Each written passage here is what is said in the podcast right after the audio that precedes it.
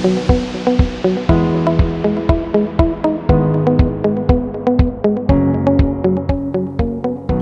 to another episode of Teaching and Learning Champions. I'm Matt Evans, Director of Instructional Technology and Digital Resources in the Teaching and Learning Excellence Division at ACC. Today I'm joined by Shasta Buchanan, Associate Vice President of College and High School Relations, as we talk about the instructional uh, impact of guided pathways on high school students. Shasta, thank you for joining me today. Thank you for having me. So let's get right into it. Um, can you tell us a little bit about, for those that aren't familiar, what what does the high school and excuse me, the college and high school relations department do?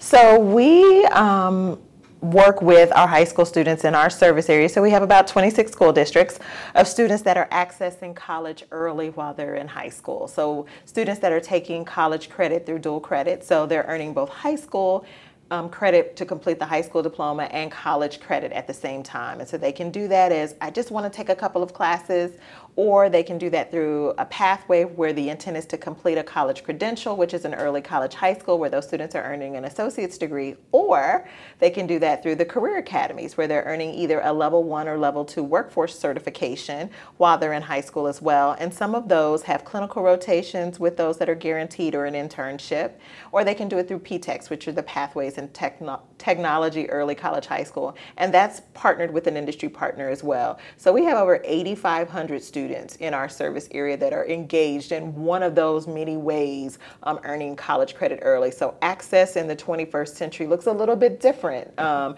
because students are getting into college earlier. Great. Can you tell us about today's high school students uh, who are either matriculating into ACC after they graduate high school or those who are taking dual credit or part of that, that uh, workforce credential program? Tell us a little bit about the students. Yeah, I think what I've learned most about um, our high school students is that they want to be active participants in their learning. You know, there is a difference between the way we learned and the way students want to learn now. They don't want you to just tell them, they want to be doers of their learning. You know, how do I apply this learning in real time? So the conversation about internships and apprenticeships, we have some amazing programs for high school students that are in the dual credit program where they're in internships or apprenticeships. Um, it's a part of their program or clinical rotations because they need to be able to take that theory of learning and apply that into a real setting because that's truly how they understand. When you think about we're working with students that are either first generation or have um, or labeled with the many labels we give students low socioeconomic status, we, we're teaching them and they're earning credit. But the next part of really transitioning and transforming a person's life is allowing them access to networks they would not normally have. So that's where the internships and all the experiential learning comes into play because you're transforming that life just from the learning in the classroom to something different. So that student now coming from high school, either in dual credit or coming right after high school, they really want to be more actively engaged. They want that nurturing, they want the experience, and the experience isn't just what's in the classroom. Do you find with, you said 8,500 students yeah. uh, right now, um, are there trends that you're seeing in terms of the different types of internship opportunities or, um, or um, uh, industries that the students are sort of gravitating towards? Yeah, absolutely. So, you know, Austin has, you know, a regional workforce plan. And so, skill trades, you know, we mm-hmm. have programs in welding, electrician, um, automotive or auto body, um, construction, health health is the big one most students are most interested in. And right now, while they're in high school, students can earn a level one certificate in phlebotomy, pharmacy technician, or EMT. And the students, like the students that I've met with that are in those programs, they're like, I quit my other job because I know the future potential I'll have with this program. So whether they were working at Sonic, and that's when you know our young people, they are super smart and savvy when they're making life choices like that to know I know my long term gain in this. So this short term, you know, uh, gratification I'm getting right now isn't as meaningful as what's going to come to me by being in this program. IT is a big one. Students are super interested in things like cybersecurity, de- app development. We have an app development level one certificate, and even engineering. So with you know partnerships with schools like Texas A&M and the Chevron Engineering Academy, we have an engineering technology um, certification program that can prepare students for that are most interested interested in being eligible for those types of um, programs. So we really try to be creative and live completely outside the box and work with our partners and work here with our faculty, our deans and department chairs to really think about how can we really design and develop access. So access isn't just getting them into, but it's getting them through. Great. Um, how do you see the concept of guided pathways at ACC impacting high school students, both from those, both for those that, who go through high school and then come into ACC, but also those who are taking college courses while still enrolled in high school? Yeah, I think guided pathways, to me, in my mind, so my in my personal opinion, really is about how do you help students prepare and commit, and that here is your chosen area of study. So, how do we prepare you for that? So, guided pathways is more than just you in your program. It's are you prepared to be in that program? So, what are the things that we do ahead of time before students step foot in a classroom? How do we prepare? And then, how do we continue that engagement with them in that process to make sure that they're successful? They know they have help and support because access for access sake is not enough. Um, and just say, we got you here, hope you figure it out. Guided Pathways is totally different. It's really about how we're nurturing and, and helping students through the process because we want students to commit to what they start. We have to be honest and transparent transparent with our students to say it's not easy. You know, you're going to hit some hiccups along the way, you know, but how do we get them through that? Because we want our students to thrive. So, really, I think the biggest impact with Guided Pathways for students that are coming post high school completion or that are already in dual credit and then come over is really about how we prepare, engage, and we ensure that the students can commit. But it's how we're an active contributor in that continuum the whole process through. Do you find that the idea I mean, the concept of, of guided pathways with the name guided pathways is probably uh, not commonly known for students, uh, yeah. high school students. But uh, do you find that the the support model that is required to be successful with guided pathways is something that the students are already used to, or is it something that's completely new to them when they get to, to ACC? I think, and, and so you look at that two different ways. You know, you have the dual credit students that are used to a very intrusive way in which we work with them because we have staff that, that go out and support them in their onboarding and while they're, you know, to ensure success while they're in the program. For students that have not engaged with us while they're in high school through dual credit that are truly coming to us directly from high school without additional college credit, I think that they are used to a certain level of support. And I think on the higher ed side, through Guided Pathways, we're able to provide that at a whole extremely different kind of level. I think our connections to industry, I think our ability to use technology to support students differently. If you think about the accelerator and that mm-hmm. learning environment is very different. So when they come to ACC, what they've experienced in terms of nurturing is like 10 times. I think it's magnified when they come now here through um, Guided Pathways because it's really about this is what you're good at and helping them see that and supporting them through that making sure they're taking the right classes but guided pathways is so much more than that you know it's you know how do we really help students learn better. I will say, if I can share in my personal experience, I started at a four year institution. In the summer, you know, I, my mother um, worked at a community college, and so she was like, So you're going to summer school here. And what made me love economics was my instructor at the community college. He made us write a paper every single week that was connected to the learning and what was happening in the real world. And that's when I got it. And when you have that level of engagement that our faculty here can provide students and then helping them support them along the way to get them after they're in the class, to me, that's the kind of care and commitment. That's how students start to commit in a pathway, is because they see that level of care and a deeper level of understanding. Great. Uh, what are some things that our ACC faculty can do to help ensure a smooth transition for uh, high school students into ACC's guided pathways?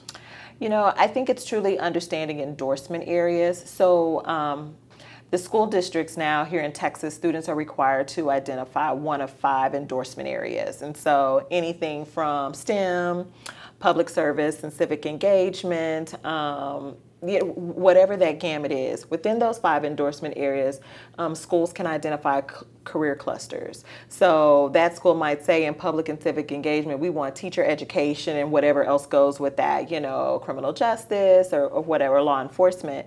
And so students, um, I think if our faculty understand what endorsement areas look like, and then the career clusters on the K 12 side, and then how do we marry that with our pathways, our areas of study? I think that really is that smooth and seamless transition for students. If we are asking high school students now in the 21st century to live in two worlds the duality of dual credit, which is I'm a high school student and a college student. Mm-hmm. Then I think as adults, whether we're faculty and staff, we have to live in two worlds too. We have to understand the world in which they're in right now and how do we connect that to the world that they're coming to. So, so it is a smooth and seamless transition.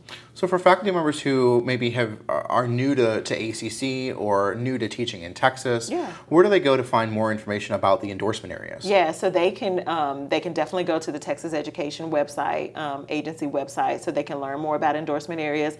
They can actually go to our website, which is austincc.edu/slash college now, and um, we actually are posting um, an endorsement area through our pathways and customizing that by school district because every school district is a little bit different and mm-hmm. nuanced with how they um, display how their endorsement areas work with their schools.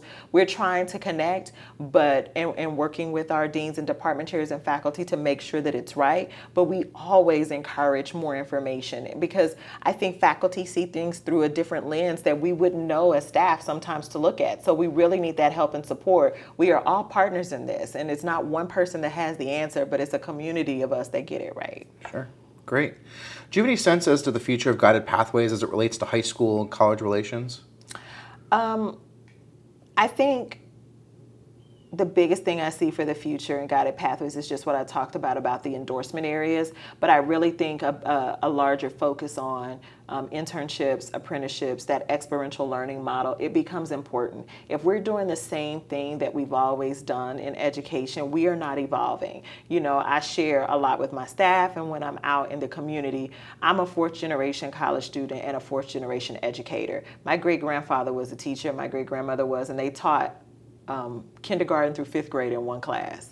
And so if if we're still provide if if how we teach taught then is the same way we're teaching now, then we're not evolving. So I think with guided pathways that we all can't just say that it is the silver bullet. It's not. I think it's a foundation for us to make it evolve and really how do we add additional learning and we're doing a great job already but how do we just explode that to so much more how do we connect um, for students that are majoring or um, in programs that are in liberal arts what does experiential learning look like for them how do mm-hmm. we connect and engage differently the same workforce is, is a tad bit easier because students truly have identified a career path so how do we do a better job of connecting those pieces and making sure that students regardless of academic pathway or workforce, that we've identified ways in which they can connect to careers and really helping them learn how to transfer their skills into what they want to do and where they can place that in their career. So I really think it's about helping students thrive. You know, we've done a great job in higher ed about access, and then we have guided pathways and helping them through. It's that thriving part that we that we've got to um, make sure that we are excelling in as well. Once they're not with us, that we've given we've resourced them to thrive well. Great. Well, um, sort of taking a, a turn from guided pathways, what's giving you River Bat Pride this week? Let's see. What's giving me River Bat Pride this week is scholarships more money, more money, more money. I think, you know, the more we can do and work hard as a community, um, whether we're internal and we're faculty and staff, but as a community to really support students going to college, it's amazing. You know, I don't, if you've never lived and walked in student shoes to know just the support that they need. I was at the board meeting last night where the student in health sciences talked about what that scholarship meant to her and why she chose that career because her sister had cancer and that she just saw the care and love that um, the health professionals took of her and her family and her sister. So, but that scholarship is meaningful because she can commit so then we can resource her to thrive. And so what's giving me River Bat Pride is scholarships. So more money, more money, more money, people. Great. Well, uh, I do have uh, a um, an advertisement, but it's also my point of River Bat Pride this week, uh, and that is the Spring Development Day uh, that happens annually. Uh, that date is coming up uh, January 17th. the theme this year is about recharging and reinventing your work. our faculty development team is recruiting presenters for over 40 interactive workshops, panels, round roundtables, hands on technology focused sessions. Uh, I'm excited to see the lineup and encourage you to submit a proposal if you've got an idea on how to enhance the learning and working environment for ACC employees. Uh, proposals are being accepted through November 18th, and you can find details as well as uh, the ability to submit your proposal at austincc.edu slash springdevday. That's spring D-E-V-D-A-Y. And that wraps up another episode of Teaching and Learning Champions. Don't forget you can view blog posts for each episode on the TLED website. I also encourage you to subscribe to the ACC District podcasts on any of your preferred podcast apps or listen to individual episodes on the TLED website. Thank you for tuning in, and we'll chat next time on TLC at ACC.